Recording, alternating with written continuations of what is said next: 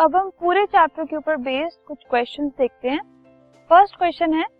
convert the following temperatures to Celsius scale हमें Celsius scale में degree Celsius में इन kelvin के टेम्परेचर को कन्वर्ट करना ठीक है? तो पहला है 293 केल्विन तो फॉर्मूला आपको पता है temperature in kelvin is equal to temperature in degree Celsius plus 273 ये फॉर्मूला होता है।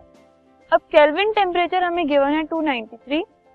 डिग्री सेल्सियस टेम्परेचर हमें निकालना है और प्लस 273 फैक्टर तो है ही. अब टेम्परेचर इन डिग्री सेल्सियस अगर हम निकालेंगे तो 293 में से 273 को हम माइनस कर देंगे विच इज़ 20 डिग्री सेल्सियस तो 293 केल्विन बराबर हो गया 20 डिग्री सेल्सियस नेक्स्ट है 470 kelvin again we will write the formula temperature in kelvin is equal to temperature in degree Celsius plus 273 अब केल्विन में हमें गिवन है 470 सेल्सियस में हमें निकालना है प्लस 273 तो सेल्सियस का टेम्परेचर हो जाएगा 470 में से 273 को अगर हम माइनस कर दें, which is 197 degree Celsius.